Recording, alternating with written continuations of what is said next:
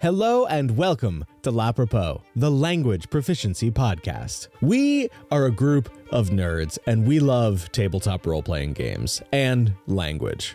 In this podcast, we play D&D 5e and a game by Thorny Games called Dialect.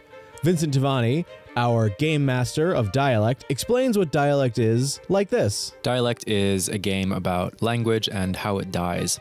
In playing Dialect, we collectively, through the tabletop game, create the aspects of the isolation. Three defining pillars of the world that inform all of the days of the characters and people that live there. Once we have those, we then make characters who live in that community and develop the words they use through roleplay.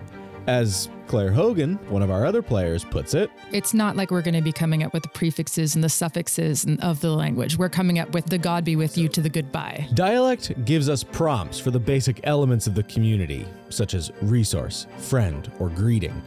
And we develop a unique word that came to be used for those things within our isolation. Our first isolation came together around the idea of an island of lost sailors, or as Lauren Hoffman, our final player, said, I like the idea of an island that get that is a, a magnet for shipwrecks for whatever reason. Almost like a like a Bermuda Triangle style of lore. After creating that isolation, we then made characters who are going to play out the little role-playing scenarios that we do to create the words of the isolation. And that's where we begin to hack in D&D 5e. It is time to roll some dice.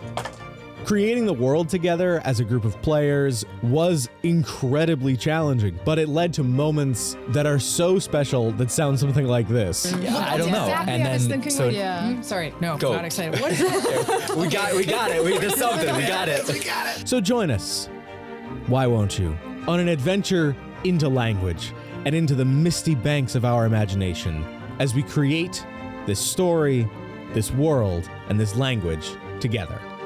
Welcome to Lapropo.